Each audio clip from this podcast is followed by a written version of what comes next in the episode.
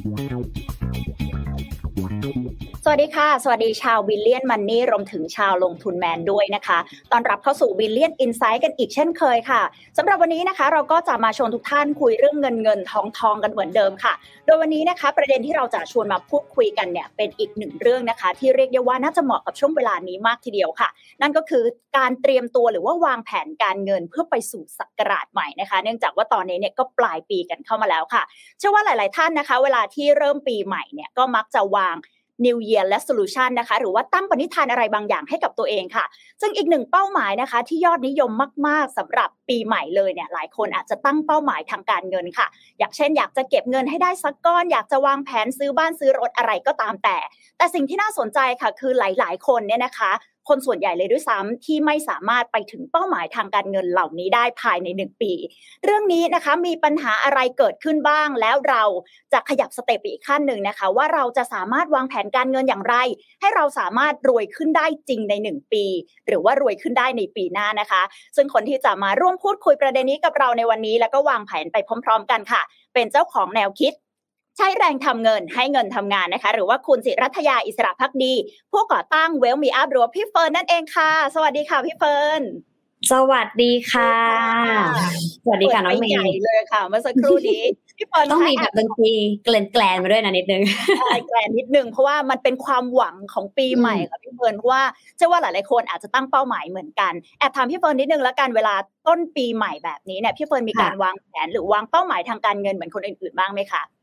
จริงๆ พี่เชื่อว่าทุกปีนะคะ เราก็จะมี New Year Resolution ของเราเนอะก็มีหลายอย่างทีเดียวนะคะ แต่ก่อนเนี่ยเราอาจจะเคยวางเป้าการเงินไว้นะคะ แต่ว่าค่ะพอเรา achieve ได้ถึงจุดหนึ่งพี่เองก็อาจจะไม่ได้ถึงกับขั้นว่า จะต้องมีเงินเท่านั้นเท่านี้แล้วนะคะ แต่ว่าน่าจะเป็นเป้าหมายอื่นๆ มากกว่า อย่างเช่น เรื่องของการดูแลสุขภาพ เรื่องของการดำเนินธุรกิจนะคะ หรือแม้แต่เรื่องของการให้เวลากับคนที่เรารักมากขึ้น เพราะว่า ด้วยวัยเนาะเราก็จะมี priority ในชีวิตแตกต่างกันไปนิดหนึ่งค่ะอืมแต่พี่ว่าใช่เป็นค่ะบรรยากาศที่ดี เพราะว่าปีใหม่ทีก็ reset ทีหนึ่งนะคะ จะได้ตั้งเป้าทำอะไรใหม่ ๆ ที่เราเคยทำแล้วก็อาจจะไม่สำเร็จอาจจะล้มเหลวไประหว่างทางก็จะได้ฮึดขึ้นมาอีกครั้งหนึ่งค่ะน้องเมย์ใช่ค่ะก็อย่างที่พี่เฟิร์นบอกไปว่าอะบางครั้งเนี่ยเราตั้งเป้าหมายไว้แล้วตั้งเป้าหมายดิบดีเลยตอนต้นปี แต่พอมาอะระหว่างทางเนี่ยอาจจะแบบล้มเหลวหรือว่าแบบอืม แบบไม่ได้เป็นไปตามเป้าหมายบ้าง แบบนี้พี่เฟิร์นเองมองว่าจากประสบการณ์ของเราอะค่ะมันมีอะไรบ้างที่ทำให้เราไม่สามารถไปถึงเป้าหมายตรงนั้นได้ พี่ว่าน่าจะมีสัก4ี่ห้าข้อนะคะ ที่พี่ลองค่ะไล่เลียงมาเนาะตอนที่น้องเมย์ส่งข้อมูลมาให้เนี่ย อย่างแรกเลยนะคะ ที่ถ้าโฟกัสเรื่องเป้าหมายทางการเงินก็คือเราไม่รู้จักตัวเอง คือเราเนี่ยก่อนจะบอกว่าเราจะทำตามเป้าหมายได้หรือเปล่าต้องถามว่าเรารู้จักตัวเองแล้วหรือยังนะคะค่ะซึ่งหลายคนไม่ค่อยรู้หรอกว่าวันเนี้ยเรามีสุขภาพการเงินเป็นอย่างไร วันนี้กับเมื่อวานนี้เนี่ยเรารวยขึ้นหรือจนลง หรือว่าไกลกว่านั้น วันนี้กับปีที่แล้วเนี่ย เรารวยขึ้นหรือว่าจนลง ต้องบอกว่าไม่ค่อยมีคนรู้นะคะ ดังนั้นค่ะถ้าอยากจะทำให้เป้าสำเร็จได้ก็คงต้องแก้ตรงจุดนี้ เดี๋ยวพาไปดูสไลด์หนึ่งดีกว่านะคะ ที่จะทำให้เราเห็นว่า เอ๊ะ เราควรจะต้องทำอย่างไร อันนี้เป็น ตารางนะคะอืมที่ฟันอยากชวนทุกคนทำเพื่อ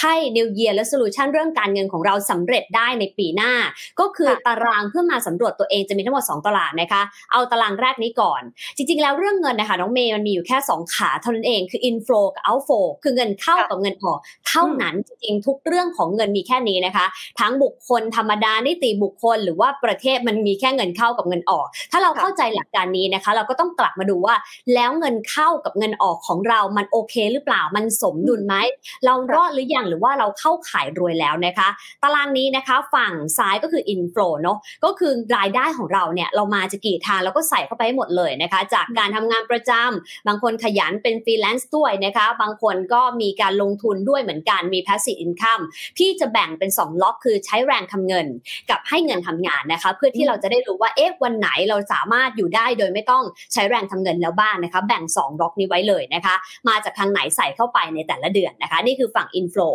ทีนี้ก็ค่ะต้องมาดูฝั่ง outflow อันนี้แหละตัวปัญหานะคะอืมที่ทำให้ใครหลายคนเนี่ยไม่ค่อยสำเร็จสักเท่าไหร่ เพราะว่า outflow เนี่ยมีแต่เงินออกๆออกเต็มไปหมดเลยนะคะ ทั้งซื้อของช้อป ปิ้ง หรือแม้แต่ใช้จ่ายโดยที่อาจจะไม่ค่อยระวังสักเท่าไหร่ หรือลงทุนอะไรที่ผิดพลาดไปในอดีตที่ผ่านมา ซึ่งตัว outflow ตรงนี้จริงๆแต่ละคนไม่เหมือนกันนะคะ ลอง list มาว่ามีค่าใช้จ่ายอะไรบ้าง เป็นค่าใช้จ่ายประจำมีอะไรบ้างเป็นหนี้สินนะคะ ซึ่งพอเห็นตรงนี้มันจะรู้แล้วว่าอ๋อ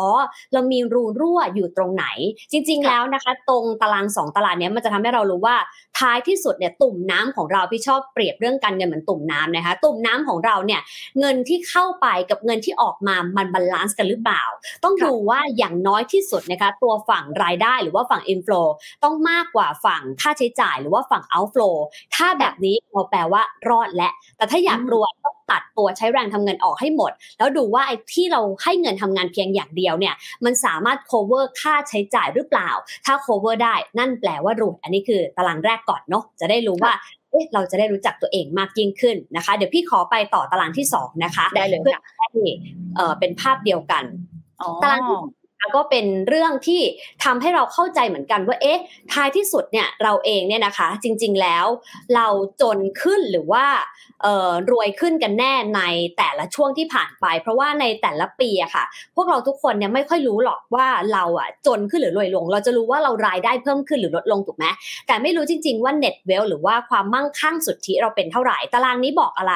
กำลังบอกว่าให้มีเช็คดูสักหน่อยนะคะ ใช้ปีใหม่เนี่ยให้เป็นประโยชน์นะคะสินทรัพย์ที่เรามีกับหนี้สินที่เรามีพี่พยายามทำหนี้สินให้ช่องเล็กๆเนาะหวังว่าจะได้มีหนี้หวังสินว่าในตารางจะไม่ยาวไปกว่าสินทรัพย์ใช่ก็จะเป็นอย่างนั้นนะคะ สินทรัพย์ค่ะก็เยอะหน่อยนะคะ ก็แจกแจงไปเลยอันนี้พี่ทำตารางของตัวเองเอาไปปรับได้ตามสะดวกนะคะ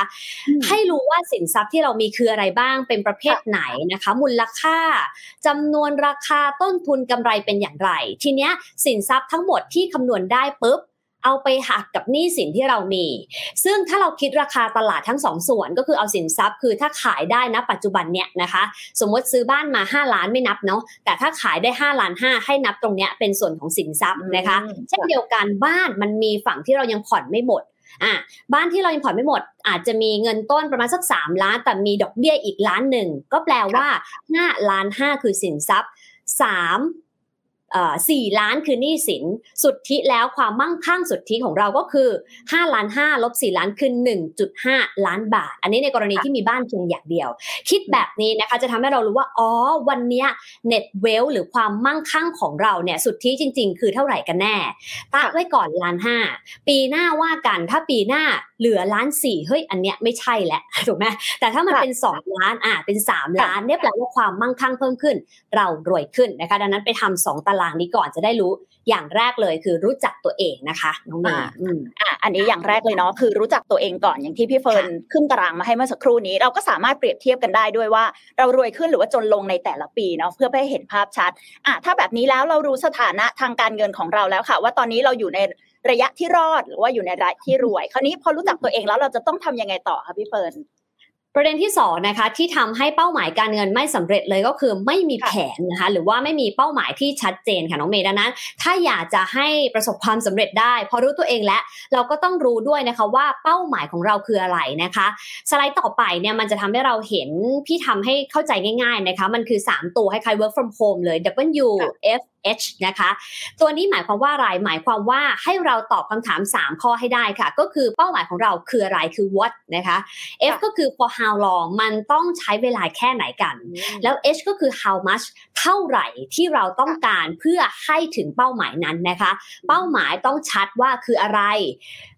เมื่อไหร่ถึงเป้าหมาย แล้วก็ต้องใช้เงินเท่าไหร่นะคะ มีตัวอย่างให้ในหน้าต่อไปเหมือนกันนะคะ เช่น สมมติเป้าหมายเรามีแค่ประมาณ 3 ข้อนะคะ ข้อแรกคืออยากมีเงินฉุกเฉินอะเรามีเวลาเก็บเงินฉุกเฉินสัก 2 ปี ประมาณสัก1 2 0 0 0 0บาท ถ้าเราใช้เงินเดือนหนึ่งประมาณ 20,000 บาท ก็คือ 6 เท่าของค่าใช้จ่ายต่อเดือนนะคะ นี้จะได้เห็นภาพชัดว่า what for how long แล้วก็ how much นะคะ อยากเกษียณมีเวลา 20 ปี สมมติตอนนี้อายุ 40 นะคะ อยากใช้เงินประมาณ 5 ล้านบาทหลังเกษียณนะคะ ก็จะได้เขียนเอาไว้แบบนี้ แล้วก็รวมดูว่าเอ๊ะแต่ละเป้าหมายของเรานะคะ ต้องบอกว่าต้องพยายามทำให้มัน realistic หน่อยเนาะคือเป็นจริงได้ อย่างที่น้องเมย์บอกว่าอยากรู้ว่าเป้าหมายปีหน้าจะรวยขึ้นได้ยังไง สมมุติวันวันนี้เรามีล้านหนึ่งเราบอกปีหน้า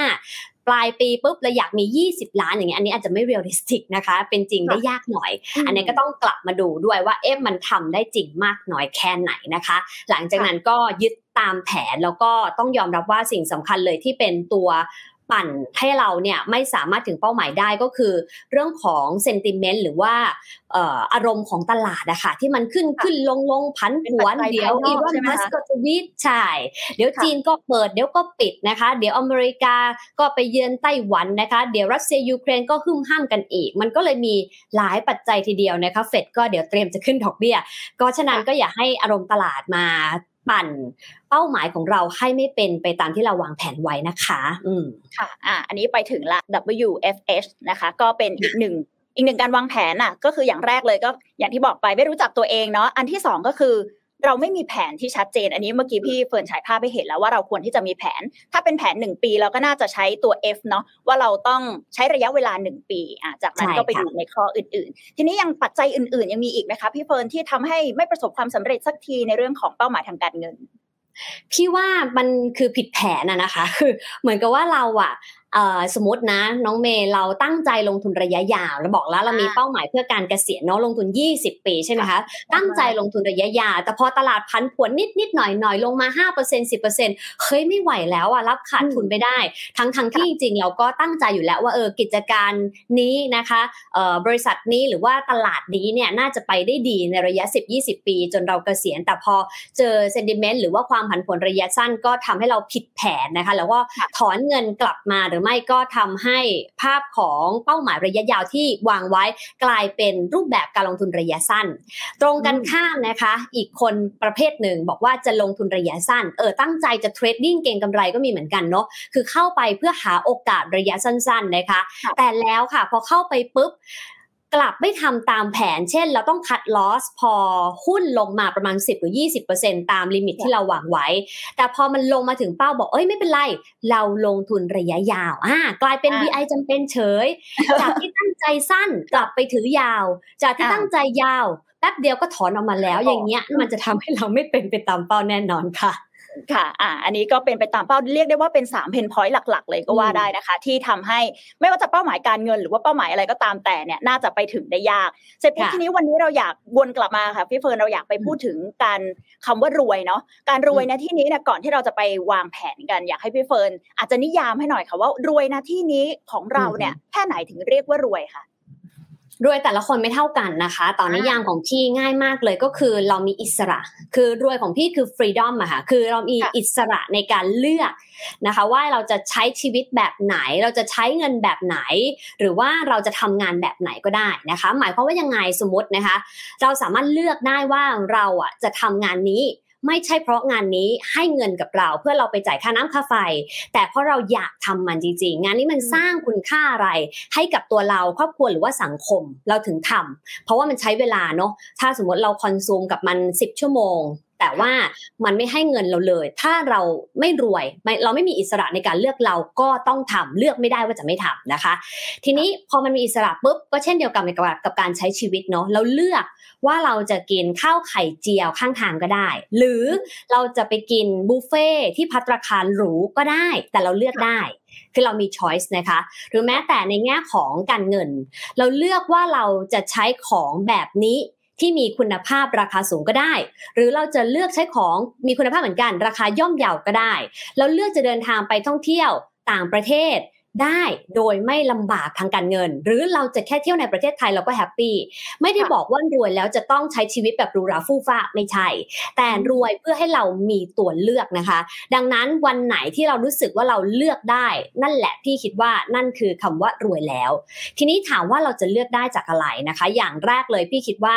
เราทุกคนจำเป็นต้องมีความมั่นคง ทางการเงินระดับหนึ่งเพียงพอกับการใช้จ่ายในชีวิตประจำวันนี้เอาแค่เบสิกนิดก่อนนะดังนั้นเราต้องรู้ว่าเบสิกนิดของเรานะคะค่าน้ำค่าไฟค่าอาหาร หรือค่าหยุกยาที่เราต้องใช้ในปัจจัยสีมันคือเท่าไหร่นะคะ แล้วเราก็มีเพียงพอใช้ไปจนสิ้นอายุไขไหมถ้านั่น พอแล้วก็แปลว่าเราเข้าสู่สเต็ปความมั่นคงแหละ ทีนี้มันไม่เพียงพอกับคำว่ารวยหรอกเพราะว่ามั่นคงเท่ากับว่าพอดีนะคะ แต่ถ้าเราอยากรวยมันต้องเกินพอดีไปนิดหนึ่งทำให้เรามีช้อยสุกไหมดังนั้นมันก็ต้องขึ้นไปดูว่าแต่ละคนความว่า ให้มันมีส่วนเหลือหน่อยเผื่อฉุกเฉินหน่อย หรือว่ามันเกินพอดีไปหน่อย ใช้ชีวิตได้แบบที่ต้องการหน่อย มันคือเท่าไหร่นะคะนี่แต่ละคนต้องไปหา definition หรือว่าตัวเลขของตัวเองค่ะอืมค่ะอืมเรียกได้ว่าคำว่ารวยนะที่นี้ของแต่ละคนเนี่ยไม่เหมือนกันหรอกชีวิต แต่ละคนที่อยากใช้ก็ไม่เหมือนกัน และอีกอย่างหนึ่งก็คือโอกาสในการหารายได้อะไรต่างๆ ก็อาจจะแตกต่างกันไป เพราะฉะนั้นอาจจะเรียกได้ว่าอยู่ความพอใจด้วยถูกไหมคะพี่เฟิร์น ใช่ค่ะค่ะ เพราะฉะนั้นแต่ละคนอาจจะไม่ต้องอะร้อยล้านพันล้านก็ว่าไป แต่ทีนี้วันนี้เราอยากจะมาพูดถึงการวางแผนการเงินให้รวยขึ้น รวยขึ้นนะที่นี้ก็คือว่าอาจจะรวยกว่าตัวเองในเวอร์ชันเดิม รวยกว่าตัวเองเมื่อปีที่แล้วเออเพราะว่าเราอยากให้ปีหน้าเนี่ยเรารวยขึ้น รวยจากตารางที่พี่เฟิร์นพาเปรียบเทียบเมื่อสักครู่นี้ค่ะ ทีนี้เรามีโอกาสในการวางแผนการเงินอย่างไรบ้างคะที่เป็นเป็น step ที่ทำให้เราเนี่ยสามารถวางแผนการเงินให้รวยขึ้นได้ภายในหนึ่งปีค่ะ อย่างแรกเลยนะคะ ตารางแรกที่เราคุยกัน info outflow เนาะพยายามถ้าพูดเบสิกเลยนะคะก็คือเพิ่ม info แล้วก็ลด outflow นะคะนี่คือสิ่งที่ทำให้เรารู้ว่าเราจะรวยขึ้นได้นะคะ การเพิ่ม inflow นี้นะคะถ้าให้ดีเนี่ยอยากจะรวยแบบมี passive นะคะเราอยู่ในแง่ของโลกลงทุนเนาะเราก็อยากจะให้เงินไปทำงาน เพื่อสร้างรายได้ให้กับเรา แล้วก็นำมาใช้จ่าย ดังนั้นการเพิ่ม inflow ที่ว่าก็ควรจะเป็นเน้นน้ำหนักส่วนของการให้เงินทำงานมากขึ้นนะคะไม่ว่าจะเป็นการลงทุนในสังหาริมทรัพย์ การซื้อหุ้นเก็บกินปันผลนะคะ หรือว่าการลงทุนในรูปแบบอื่นที่สร้างพาสซีฟให้กับเราการให้เงินทำงานแบบนี้มันก็จะทำให้เราเนี่ยไม่ต้องใช้แรงของเราเนี่ยนะคะ ไปทำงานตลอดเวลานะคะแล้วก็จะมีเวลามากยิ่งขึ้นในการใช้ชีวิตก็มีอิสระขึ้นมีทางเลือกมากขึ้น ดังนั้นก็รวยขึ้นแน่นอนนะคะพี่เชื่อว่าคำว่ารวยจริง ๆ ส่วนหนึ่งมันคือเรื่องของเวลาด้วยเหมือนกัน เพราะว่าเป็นรีซอสหรือว่าทรัพยากรเดียวที่ทุกคนมีเท่ากันนะคะนี่คืออย่างแรก ไปเพิ่มอินฟลูโดยเฉพาะไปโฟกัสส่วนของการให้เงินทำงานให้มากขึ้น อีกด้านหนึ่งนะคะไม่พูดไม่ได้คือ outflow ก็คือการลดรายจ่ายที่ไม่จำเป็น ถ้าเราพูดถึงสมัยก่อนเราจะมีการพูดถึงการทำบัญชีรายรับรายจ่ายเนาะบัญชีรับจ่ายเนี่ย พูดมาเป็น 10-20 ปีแล้วค่ะตั้งแต่พี่เข้ามาในโลกการเงินใหม่ๆเนี่ยแต่ไม่ค่อยมีคนอยากทำเพราะรู้สึกว่ามันน่าเบื่อเนาะซื้อสตาร์บัคก็ต้องจดนะคะ ซื้อขนม 10 บาท 20 บาทก็ต้องจด แต่เชื่อไหมน้องเมย์พี่เคยจดอยู่ช่วงหนึ่งสามเดือนแรกคือก่อนเราจะทำอะไรเนาะเราก็อยากรู้ว่าเออมัน work เปล่าก่อนจะไปอธิบายให้คนอื่นฟัง มันทำให้เราเห็นเลยว่าเฮ้ยไม่มีรูรั่วแบบเยอะมากกับสิ่งที่เรา แทบจะเรียกได้ว่าไร้สาระในชีวิตเลยอะเช่น แต่ก่อนพี่คุณชอบใส่ต้มหูมากนะคะซื้อต้มหูคู่หนึ่งเราคิดว่าไม่แพงเนาะแต่ก่อนแบบ 19 บาท 29 บาทเนี้ยก็ซื้อได้ตามตลาดนัด แต่ซื้อมาแบบหลายสิบคู่อะค่ะจดจดแบบแทบจะทุกวันเลยตอนนั้นทำงานอยู่แถวสีลมด้วยเนาะก็มีตลาดเยอะ พอเรามานับนับดูสามเดือนนะเราเสียค่าต้องหูไปแบบหลายพันบาทจากคู่ละหลักสิบอะค่ะทำให้เราหลังจากวันนั้นนะคะความคิดพี่เปลี่ยนเลยว่าเฮ้ยการจดบันทึกเนี่ย มันทำให้เราเห็นรูรั่วเล็ก ๆ จริง ๆ นะ ที่เราคาดไม่ถึงแล้วอย่าลืมว่าไอ้ตะปูตัวเล็ก ๆ เนี่ยนะคะรูรั่วเล็กๆเนี่ยมันทำให้เรือจมน้ำได้ เช่นเดียวกัน มันทำให้เราจนลงได้โดยที่เราไม่รู้ตัว พี่ก็ไม่ซื้อต้องหูแบบไร้สาระอีกเลยนะคะ คือเลือกที่ใช้จริงเลือกที่มันแบบไม่ใส่ต้หูเลยตอนนี้ไม่ใส่ด้วย เป็นต้นอ่านี่ยกตัวอย่างนะคะ หรือแม้แต่เรื่องของน้ำดื่ม ซื้อมากินครึ่งขวดทิ้ง กินครึ่งแก้วทิ้งอะไรเงี้ยมันก็จะได้ปรับพฤติกรรมชีวิตของเราไปด้วยนะคะ เพราะฉะนั้นอย่างที่สองคืออุดรูรั่วนะคะ แล้วก็ที่สำคัญอย่างสุดท้ายเลย ถ้าอยากจะรวยขึ้นในปีหน้านะคะ มีตารางที่รู้จักตัวเองแล้วนะคะ มีเป้าหมายที่ชัดแล้ว ขอแค่อย่างเดียวทำตามแผน อย่าเป๋ เพราะว่ามันเป็นสิ่งที่ยากที่สุดนะคะหนึ่งคือเราต้องมีวินัย เช่น การ DCA สม่ำเสมอสองก็คือเราต้องมีความอดทน อดทน เช่น ตลาดหวือหวาจะขึ้นจะลงเราก็ต้อง stick กับว่าเฮ้ยอันเนี้ยเล่นสั้นต้องมีวินัย cut loss เล่นยาวอย่าผันผวนกับตลาดระยะสั้นอย่างเงี้ยเป็นต้นค่ะ ค่ะก็หลายปัจจัยเลย แต่ว่าฟังดูเมื่อสักครู่นี้ค่ะเพิ่มเพิ่ม inflow ลด outflow อย่างที่พี่เฟิร์นบอก อาจจะเป็นมันเป็นทฤษฎีที่แบบว่าอะมันเป็นไปได้จริงอย่างแน่นอน แต่พอทำจริง ๆ แล้วมันอาจจะทำยากพี่เฟิร์นมี trick หรือแบบอะไรเพิ่มเติมไหมคะ จากที่บอกเมื่อสักครู่นี้ว่ามีการอุดรูรั่วของตัวเองด้วยการจดหรือว่าทำบันทึก นอกเหนือจากนี้มีอะไรอีกไหมคะ ที่ทำให้คนเราเนี่ยสามารถลดเอาฟลูได้หรือว่าเพิ่มอินฟลูเข้ามาอืมพี่คิดว่าทำให้มันเหมือนเกมอะคืออย่าคิดว่าเรื่องเงินเป็นเรื่องแบบเอ่อ ต้องเข้าใจ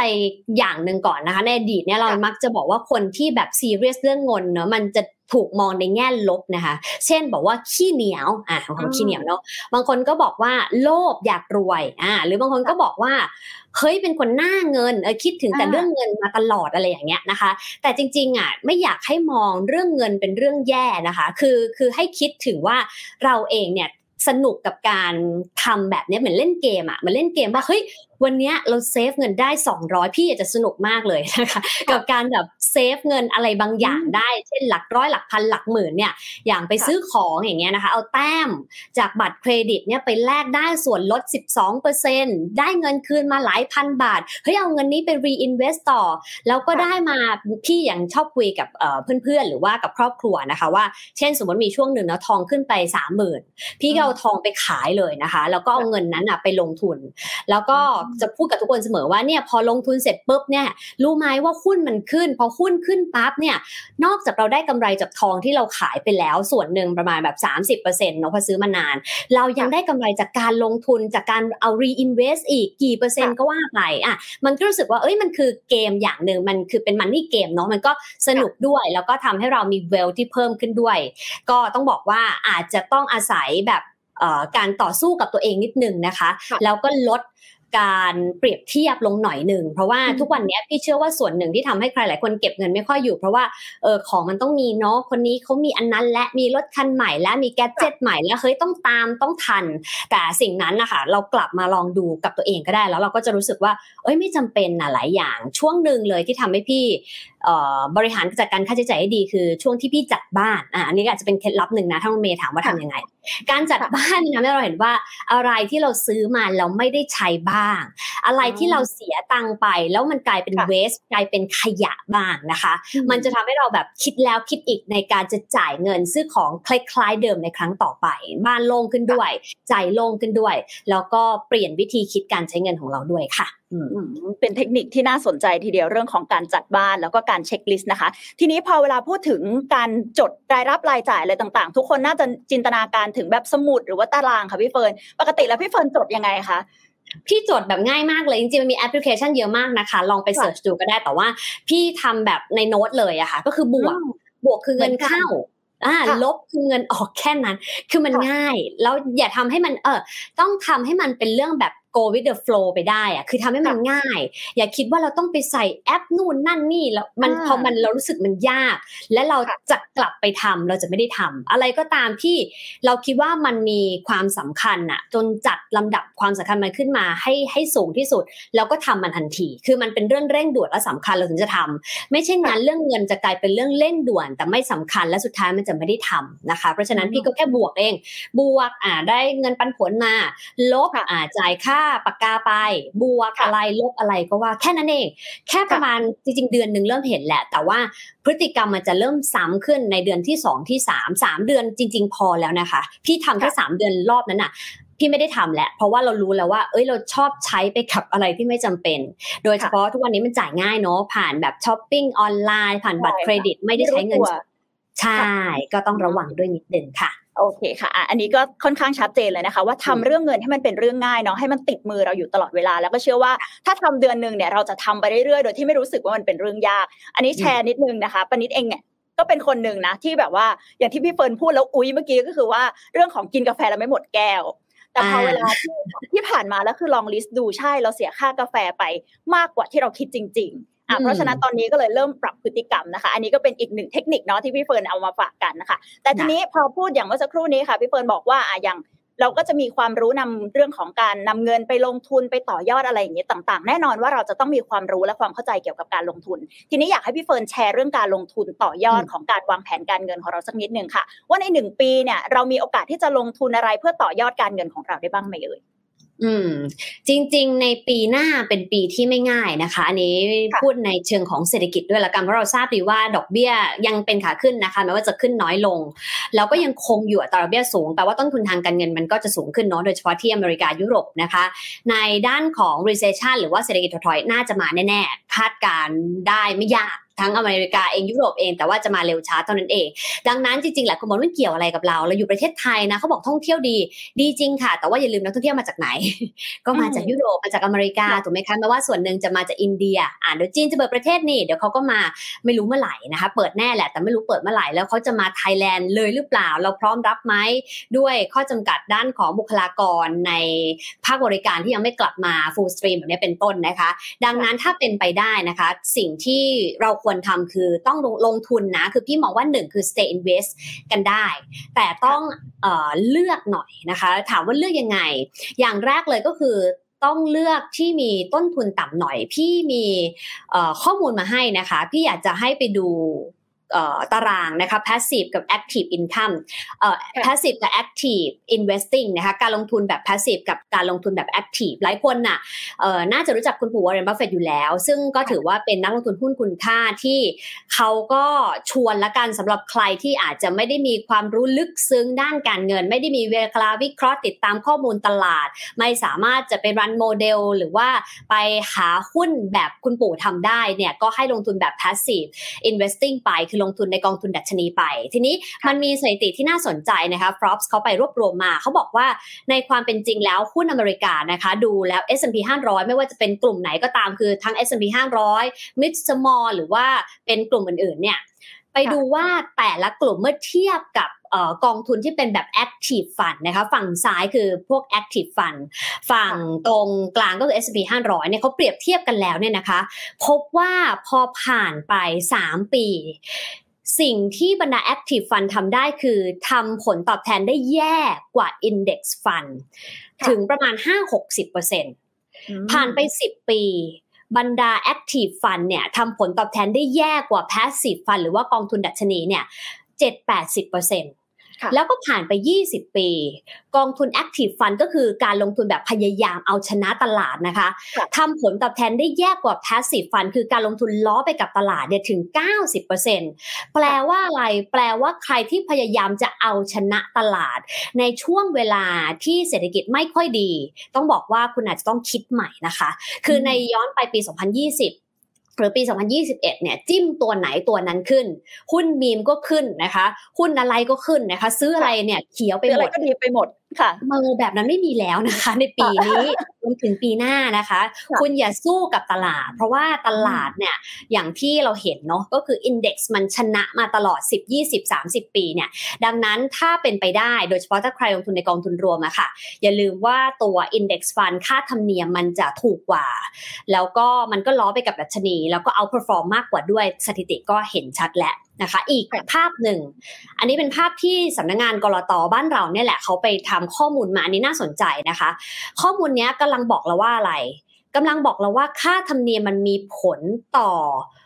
เงินในกระเป๋าในระยะยาวนะคะ ถ้าเราลงทุน day one หนึ่งแสนบาทนะคะ แล้วก็ได้ผลตอบแทน 7%ต่อปี แต่มันต่างกันที่แต่ละเส้นแทนการลงทุนในกองทุนรวมและกัน หรือว่าการลงทุนในสินทรัพย์ที่มีค่าธรรมเนียมแตกต่างกัน เดาไม่ยากค่ะ เส้นบนสุดคือเส้นสีเหลืองค่าธรรมเนียมน้อยสุด ค่าธรรมเนียม 0.5%ต่อปี 1 แสนผ่านไป 20 ปีด้วยผลตอบแทน 7%ต่อปีเนี่ย ปลายทางมันจะไปอยู่ที่เกือบเกือบ4แสนเลยนะคะเห็นไหมคะว่าไอ้สามแสน บาทเนี่ยโดยประมาณนะ มันคือ return ล้วนๆเลย แต่มาดูสุดโต่งกันบ้าง บางกองทุนนะคะหรือว่าบางสินทรัพย์ให้มีการเก็บค่าธรรมเนียมเนาะที่ค่อนข้างสูง เช่น 3%ต่อปีนะคะ ทีนี้ 3%เนี่ยมันเท่ากับว่าเงินที่เราควรจะได้ 3 8 0 0 0ในปลายทาง มันจะเหลือแค่ประมาณ 2 0 0 0 0 0 บาทเท่านั้นเอง เพราะอะไรเพราะไอ้แสนแปดที่หายไปเนี่ยมันคือ ค่าธรรมเนียมค่ะ ล้วนๆเลยนะคะ ไม่มีอะไรมาผสม ดังนั้นผลตอบแทนที่ควรเข้ากระเป๋ามันกลับตกหล่นไประหว่างทาง เพราะฉะนั้นเรากลับมาดูตัวเองนะคะ ว่าปีหน้าที่เศรษฐกิจไม่ค่อยดี ตลาดก็อาจจะยังไม่ดีในช่วงแรก แต่ว่าถ้าเราลงทุนระยะยาว เราจะเอาเงินไปไว้ที่ไหนไปไว้ในที่ที่มีค่าฟรีถูกแพงอย่างไร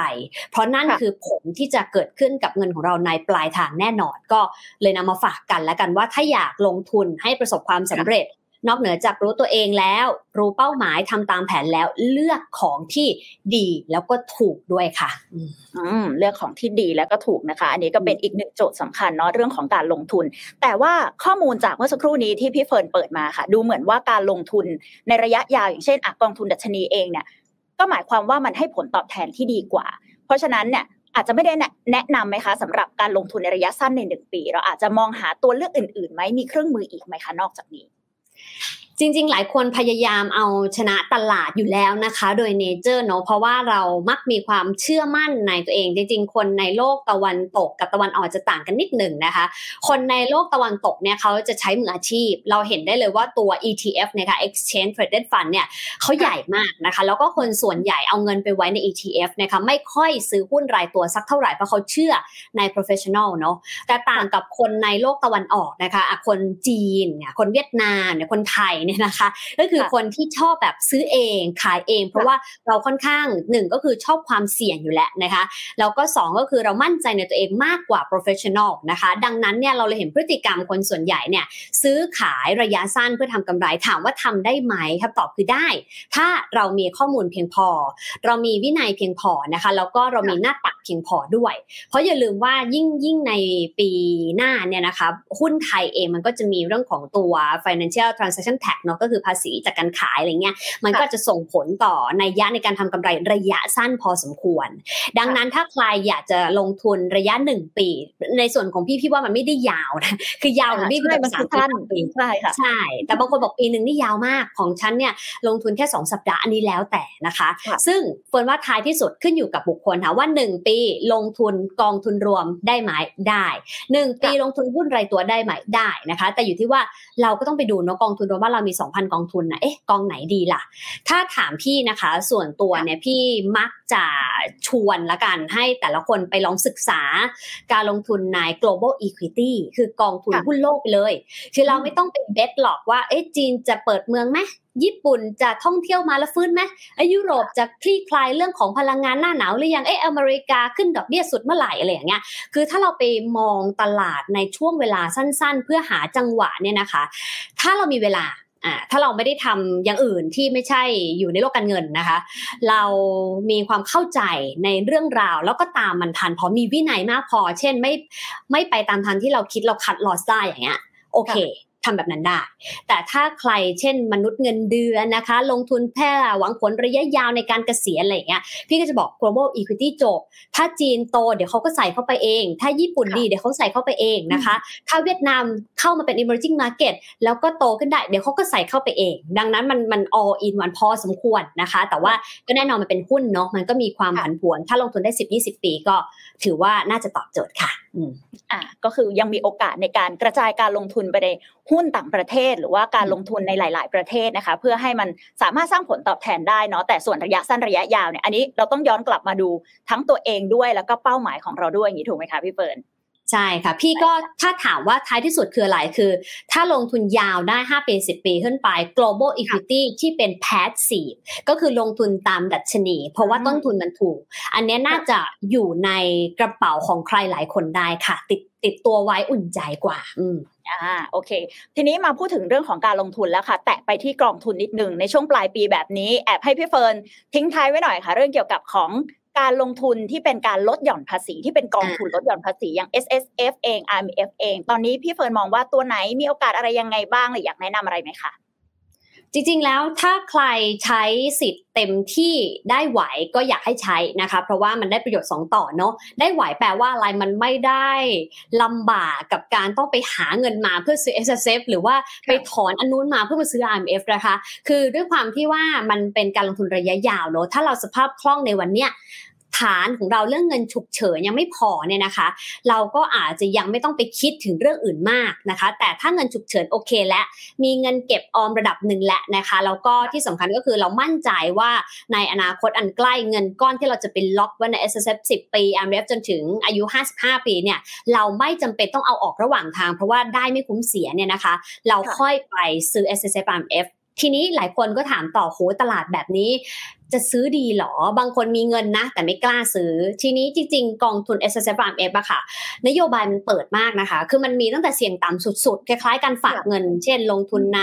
Money Market อย่างเงี้ยหรือเสี่ยงสุดๆเลย คือลงทุนเฉพาะ กลุ่มอุตสาหกรรม หรือว่าเฉพาะสินทรัพย์ประเภทใดประเภทหนึ่ง มันเลือกได้ ดังนั้นถ้าเราไม่มั่นใจแต่เราอยากใช้สิทธิ์ลดหย่อนภาษี แล้วก็ไปลงทุนอันที่เสี่ยงต่ำสุดๆเลย ก็คือพวกกองทุนตลาดเงินก็ได้ อย่างน้อยมันก็อาจจะไม่ได้กำไรวื้อหวามากนัก แต่ระหว่างทางที่มันมีความไม่แน่นอนเราก็จะได้อุ่นใจว่าเงินเราไม่น่าจะหดหายไปไหนเยอะ โดยเฉพาะใครที่ใกล้เกษียณนะคะ ทีนี้ ถ้าสมมติเรามองว่า เอ้ย อีกตั้งนานเนี่ยแล้วเราค่อยอยากเปลี่ยนกองทุนในอนาคต มันสามารถสวิชหรือว่ามันสับเปลี่ยนกองทุนได้นะคะ แต่ถ้าใครคิดว่าตัวเองเนี่ยอยากจะมีการปรับเปลี่ยนกองทุนในอนาคต ก็อยากให้เลือกบลจหรือว่าเลือกหน่วยที่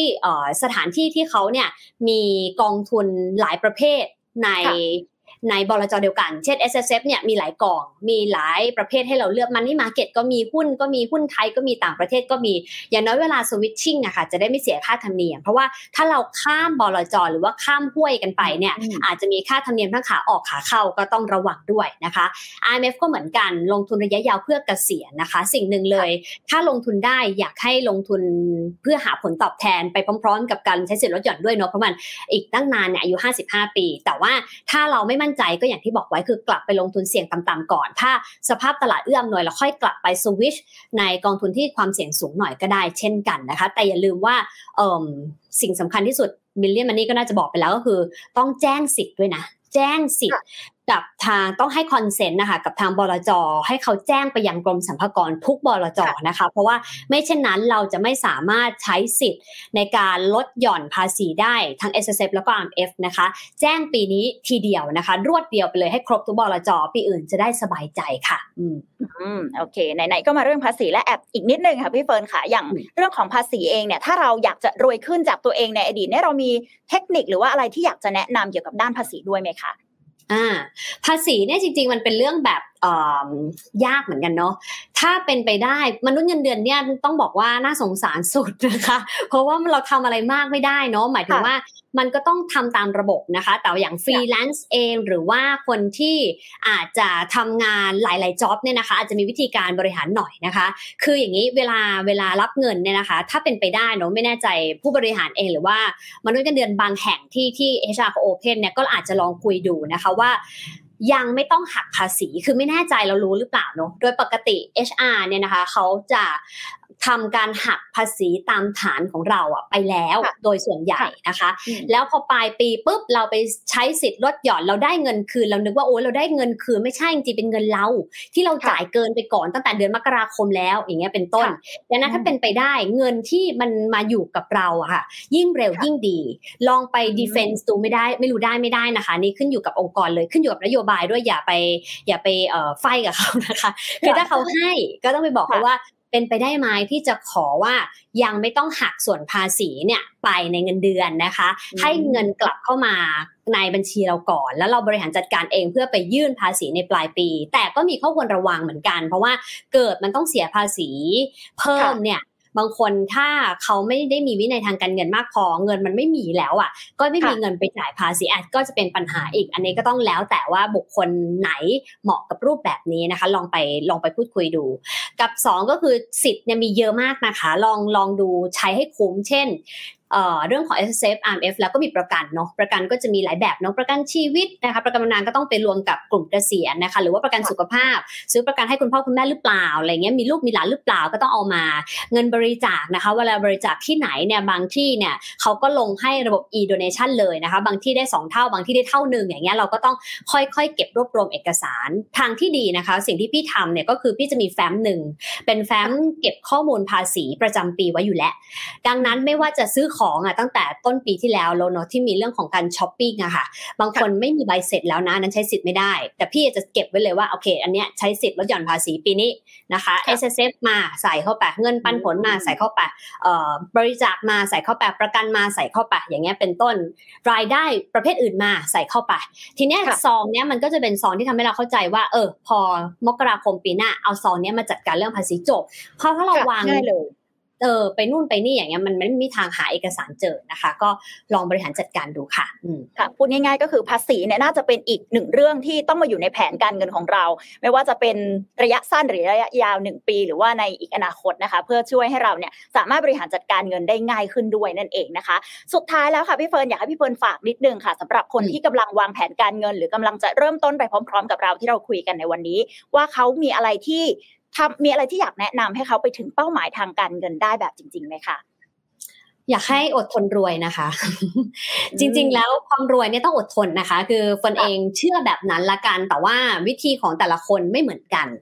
คือความอดทนเนี่ย จริง ๆ พวกเรามีความอดทนนะ คือฟนชอบใช้คำว่า เวลาเราผ่อนศูนย์เปอร์เซ็นสิบเดือนเนี่ยเราก็อดทนนะอดทนแต่ว่าข ออนุญาตนะฟนใช้ก็อดทนจน ก็คือเราอดทนเอาเงินออกจากกระเป๋าไปเรื่อยๆอะเป็นเวลาสิบเดือนอย่างเงี้ยนะคะ